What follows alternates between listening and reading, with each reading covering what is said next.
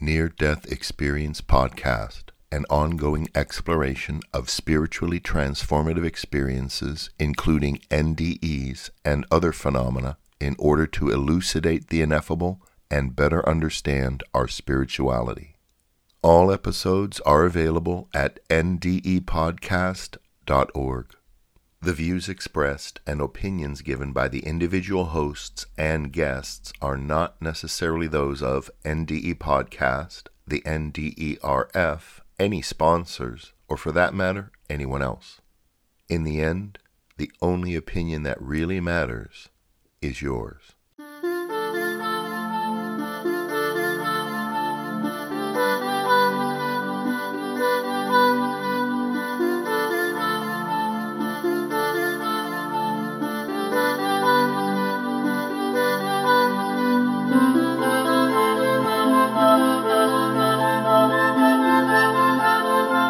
Welcome to Near Death Experience Podcast, the official source of audio accounts for the Near Death Experience Research Foundation. I'm Chaz Hathaway, author of Life in the Spirit World What Near Death Experiences May Teach About Life on the Other Side. Today we're going to share a couple, maybe three experiences, two of which are, um, well, all three of which are rather short, but. Uh, but I think between them we can get some pretty cool stuff out of them. Okay, this is from Wayne on NDERF.org, the Near Death Experience Research Foundation website. Wayne says, I was traveling home from work in the fog in a car driven by my workmate, Mark. I was sitting in the back seat of the car without a seatbelt when a car appeared out of the fog and struck us head on.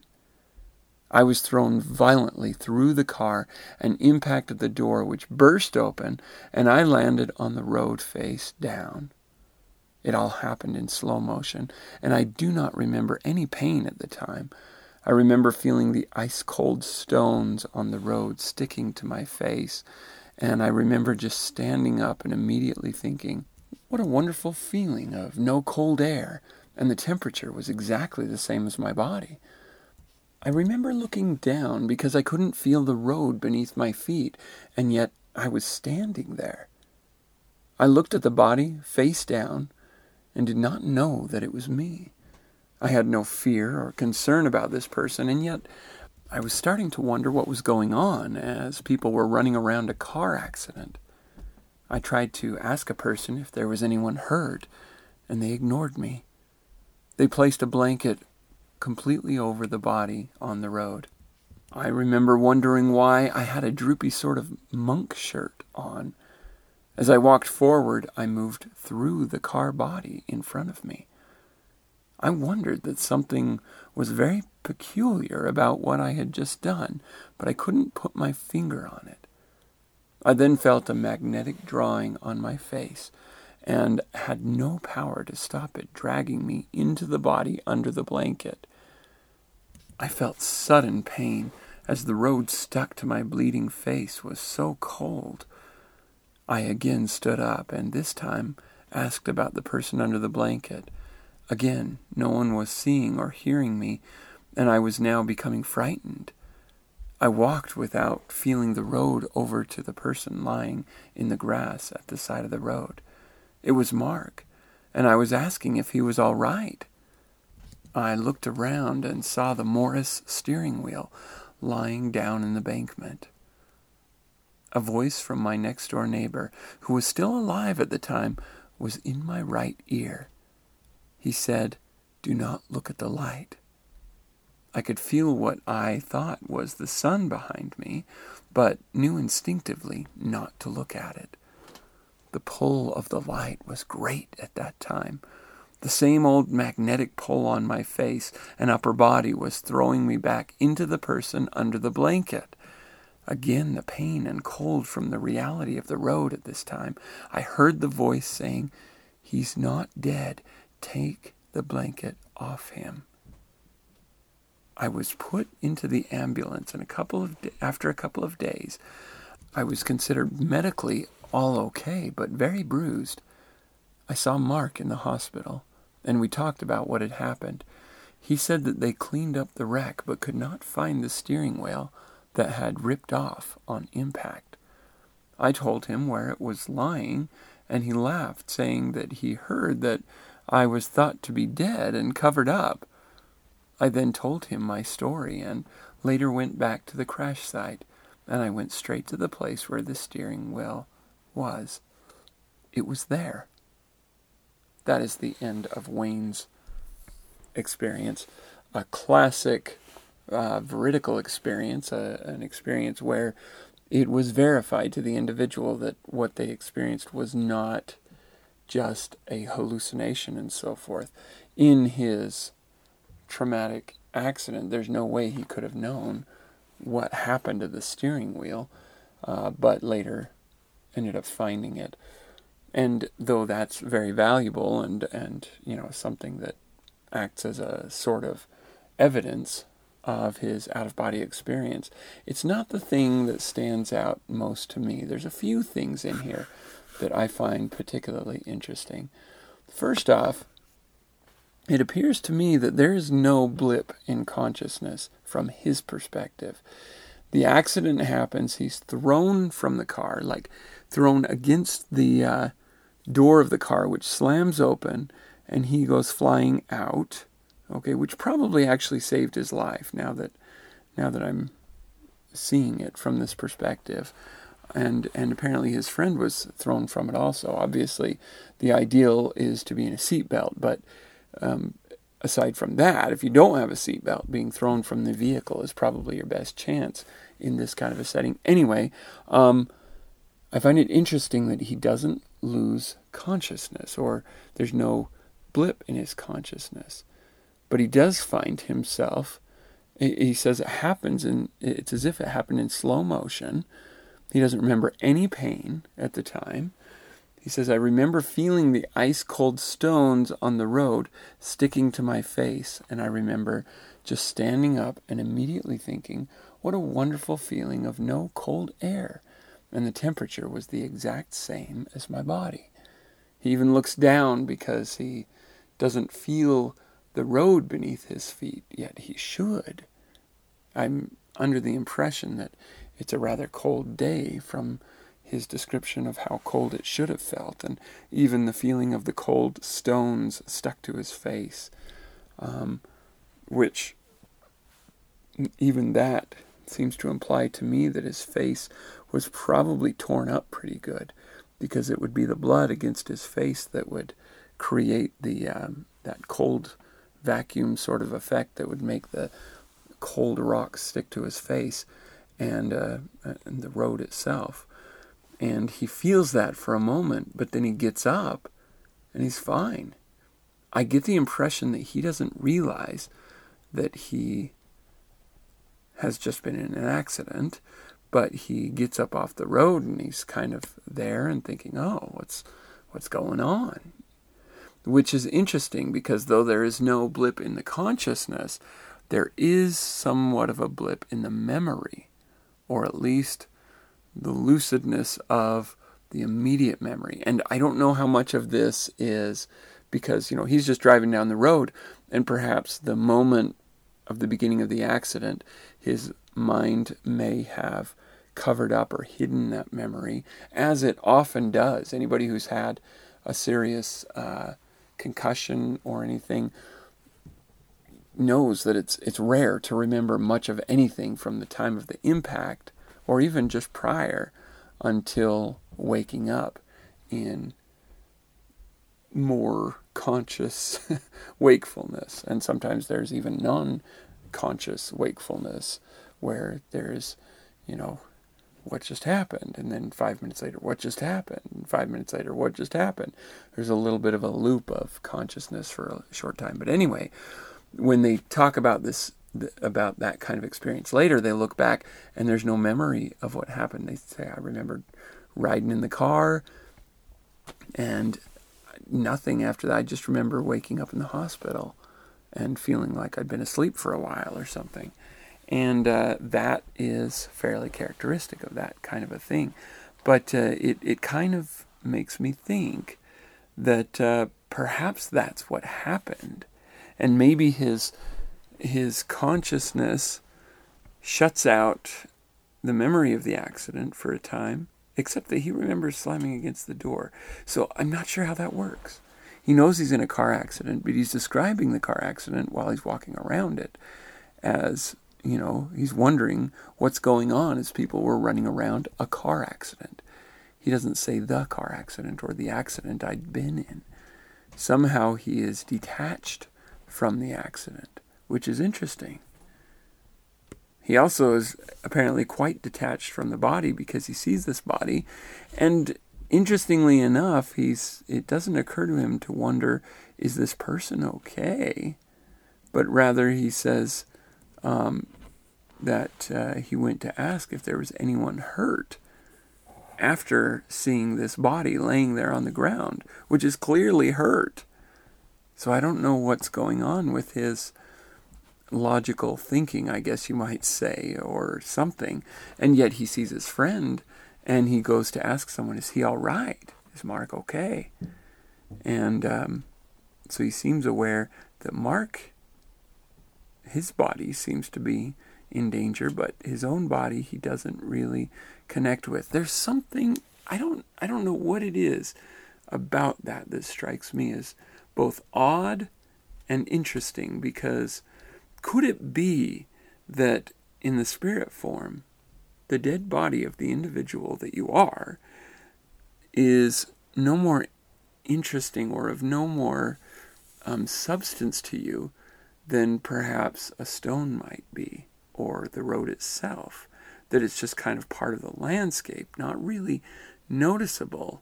In fact, it could be that uh, Wayne's description of seeing this person on the ground, he doesn't, it could be that he didn't really notice it. He saw it and could give it in the description, but he's, you know, it's as if it's part of the landscape, not really noticeable. But his friend Mark, who is a living person, still a body and a soul together, you might say, he takes interest in in that body. I don't know. What is that? How does that work? I don't know. But it's interesting. He says uh, also, that uh, he senses this light behind him. He senses as if the sun were behind him like a warm blanket, inviting him. And there's this pull going on. One pulling him toward the light, or or this urge to go toward the light. And yet there's also this pull toward his body. And and in an even stranger thing, that happens, he says he hears the voice of his neighbor, who is still alive at this time, saying, He's not dead. Take the blanket off him. Now, first off, he's a spirit. How's he going to remove the blanket? Second off, why is his friend, who's still alive, the voice that is whispering to him? Now, I don't offer it as any kind of uh, speculation on my part, but just as you know, one possible. If you're, if if you're like, okay, that that doesn't work, I you know, and you feel to reject the experience outright because well, that that doesn't make sense, and you know, lest you're ready to um, reject it outright. Let me suggest a couple of possibilities. One, in the spirit form, we have multiple or a capacity for multiple attention. Is it possible that there is part of our attention, just even the smallest aspect? I wouldn't suggest the soul itself or even um, any part of us that makes up our living life, but could it be that there is a small part of us somehow that is still on the other side? I've heard enough to suggest that, and I don't know how that works. I'm certainly not suggesting that your spirit and body are not here, right here, as I think they are. Everything seems to suggest that.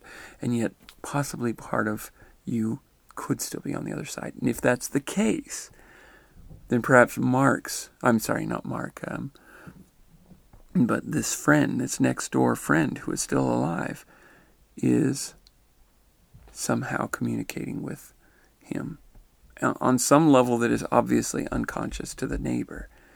Another possibility is that there is a spirit speaking to him, you know, a loved one or a guardian angel or whatever that is speaking to him. And in order to not um, confuse or distract him, he uses a voice that he's familiar with.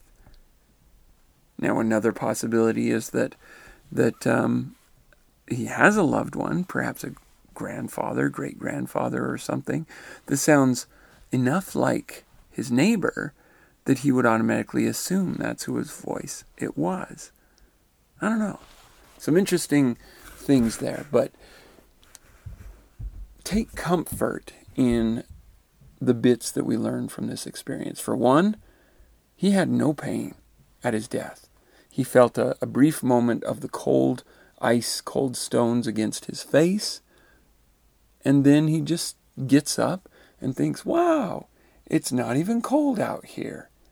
And so at that point, he is without any physical, mortal sensation.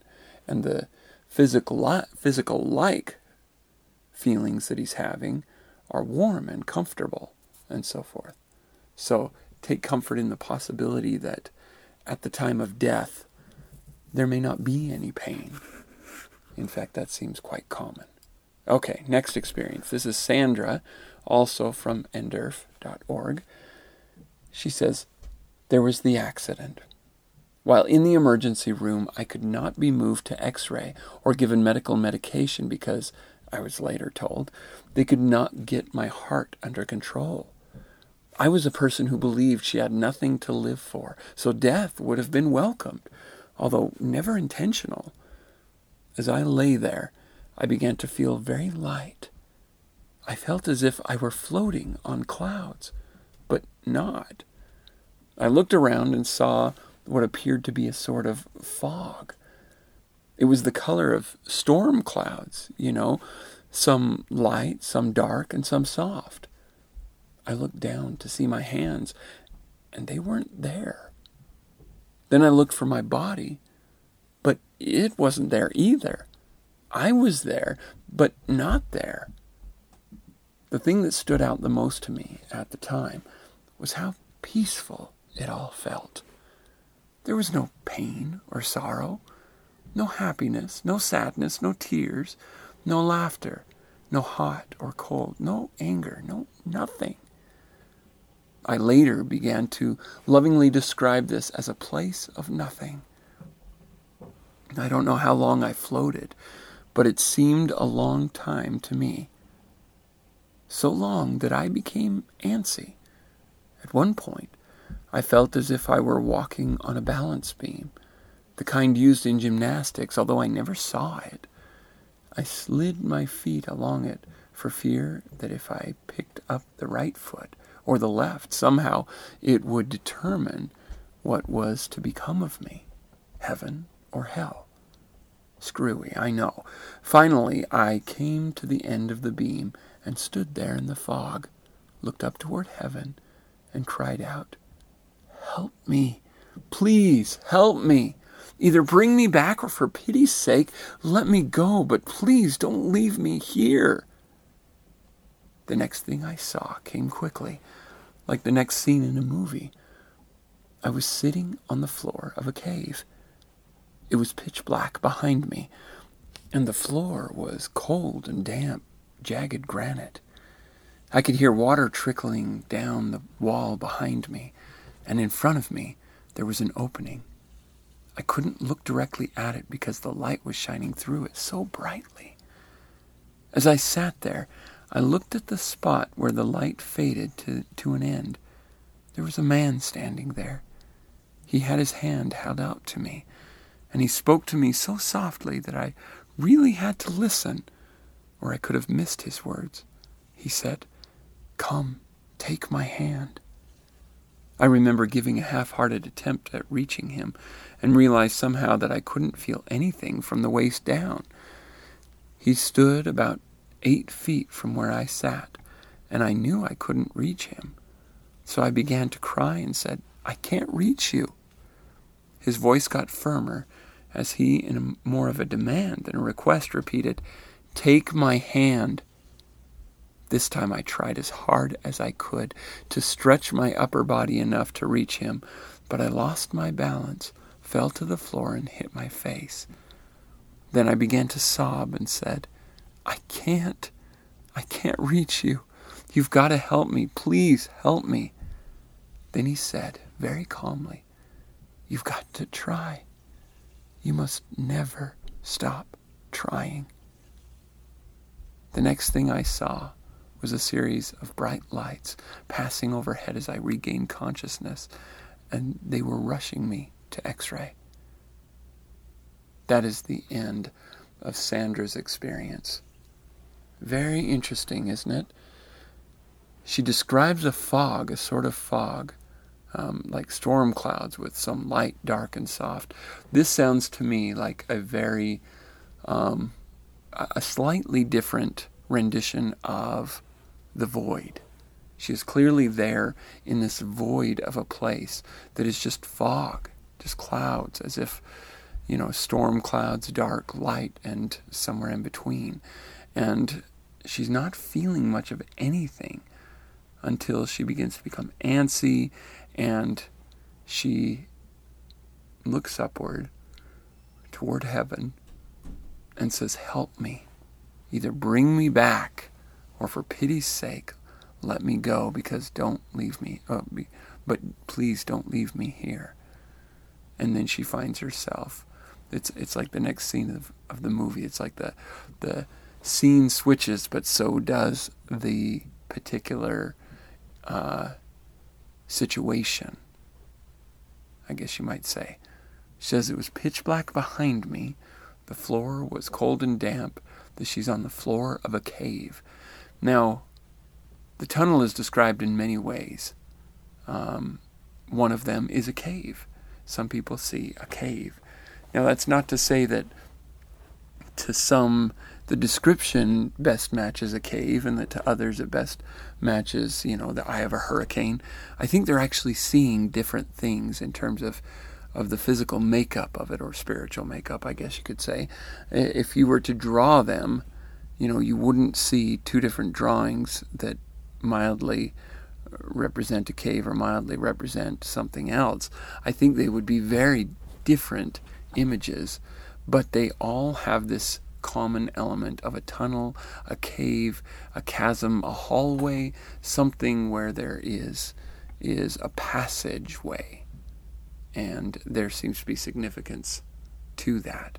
Anyway, as Sandra is approaching the light beyond this cave, at the mouth of the cave, you might say, that is too bright to even see into, she can see enough to see that there is a person there. Now, she doesn't even attempt, from what I can tell, to identify this individual. Was this a grandparent? Was it God? Was it a guardian angel, guide? We don't know. We can't know. But she does say that this being holds out his hand and says, Take my hand. And she kind of tries, and she says, I can't. He says, Take my hand firmly and she reaches as best she can. I mean, she says, I tried as hard as I could to stretch my upper body enough to reach it. But she loses balance, falls on the floor, and hits her hits in the face. She falls on her face and begins to sob and saying, I can't, I can't reach you. You've got to help me. Please help me. And this, I don't know, there's something in this, something in this that's striking me. He says very calmly, he's not He's not shouting out in desperation. He says very calmly, You've got to try. You must never stop trying. And she's instantly awake. There's a series of bright lights passing overhead as she regains consciousness as they were rushing her to the x ray. You've got to try. You must never stop trying you know, for the other side and how perfect it can be and how beautiful it can be. That is a little bit of an odd message if we're taking it as a literal and, and it is literal. It's this may be an example of how something can be both real and metaphoric at the same time in the spirit world. there's a strong correlation between the metaphoric and the real. And I don't think that just because something is metaphorical, it doesn't necessarily mean it's not real. She's really seeing this person. She's really in some kind of cave, in some spiritual realm.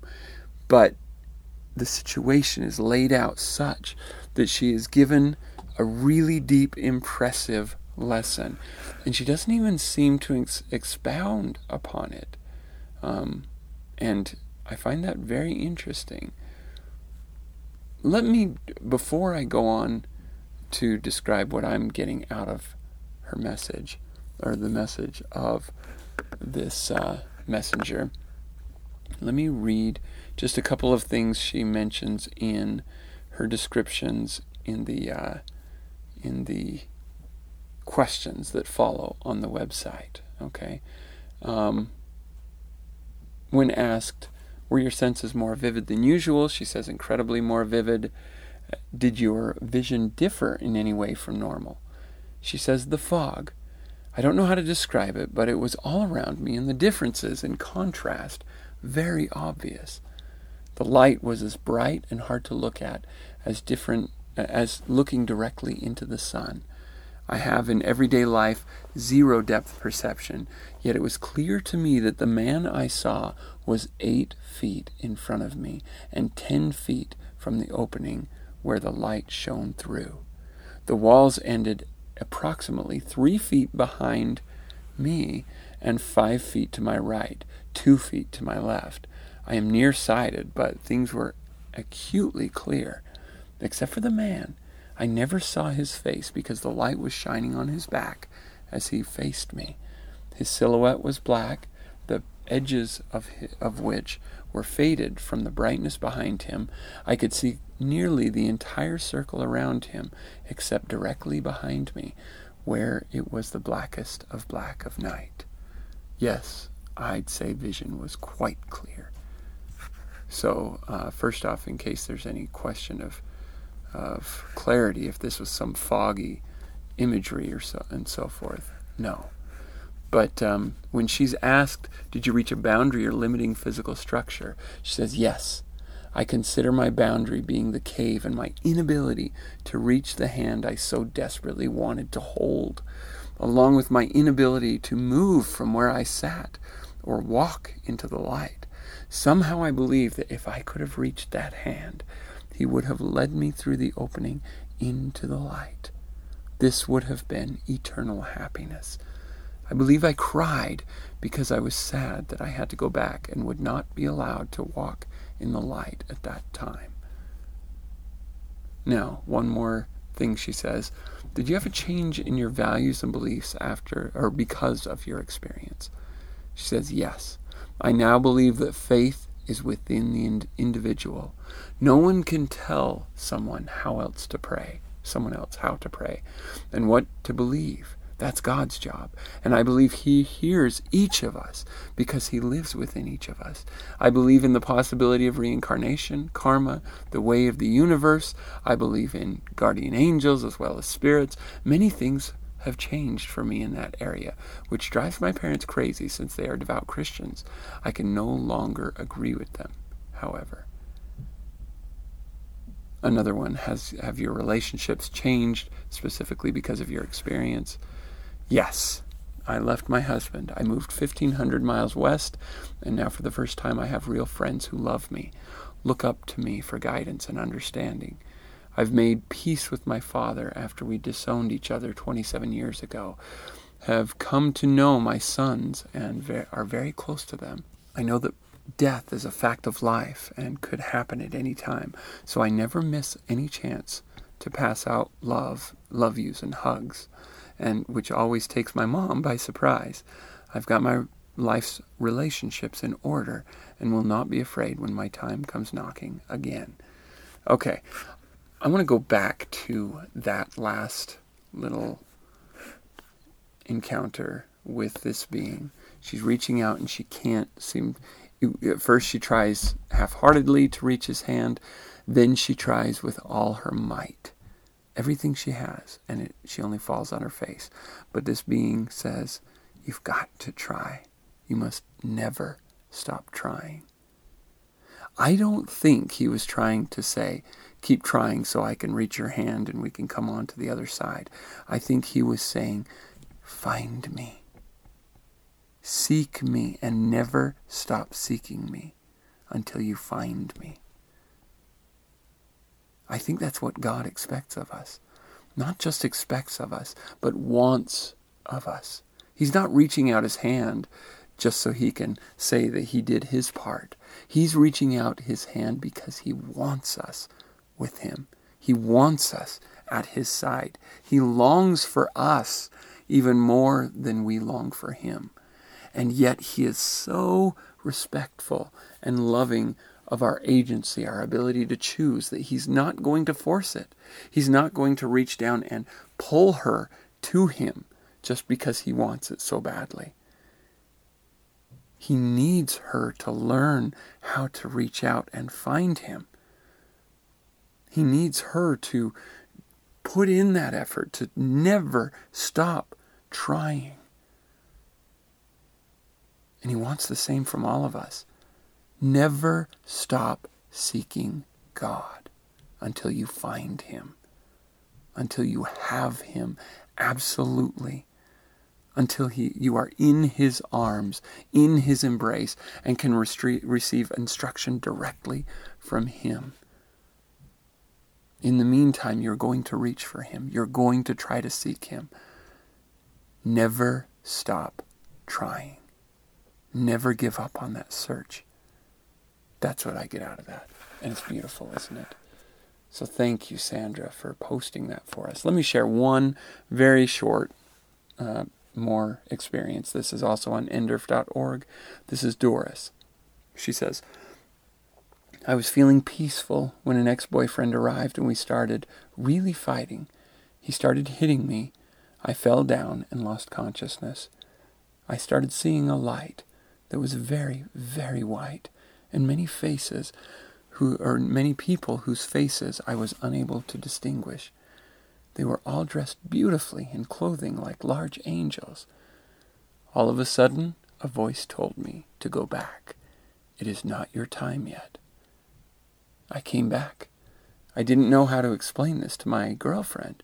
She told me she didn't know what to do because she thought I was dead for a long time.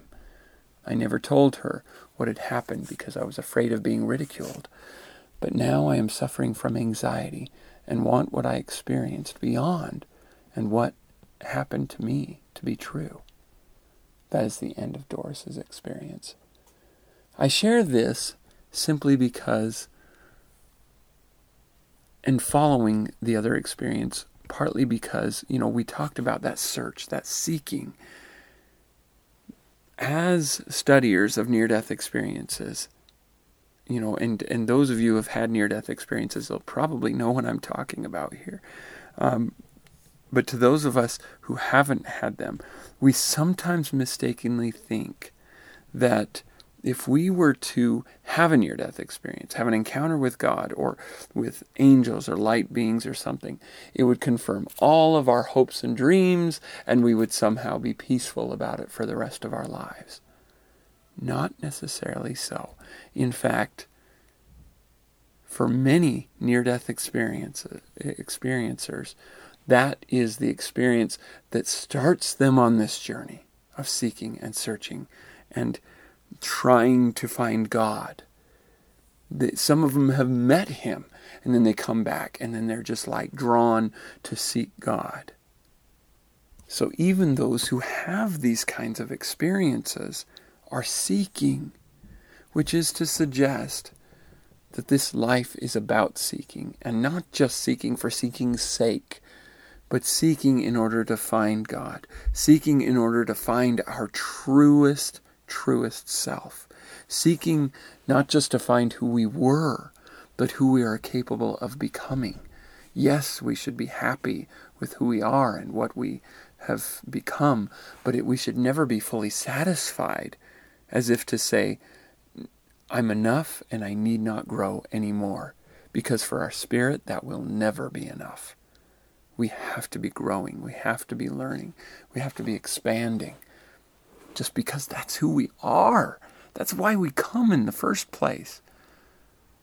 And perhaps there is some level of need to become content in a loving way with ourselves as well as with God at the level that we are at this, uh, you know, where we are on earth, and, and to become content and comfortable with what we are and who we are.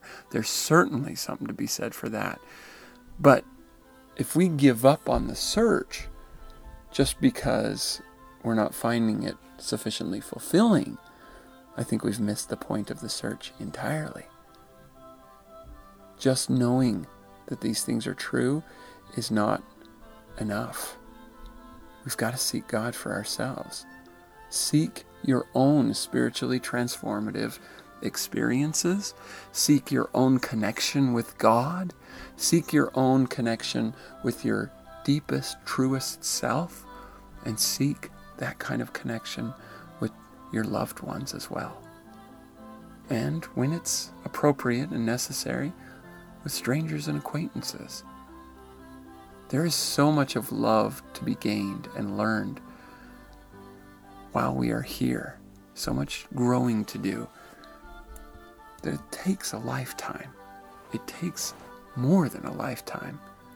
But while we are here, we're in the best situation to be learning and growing and seeking.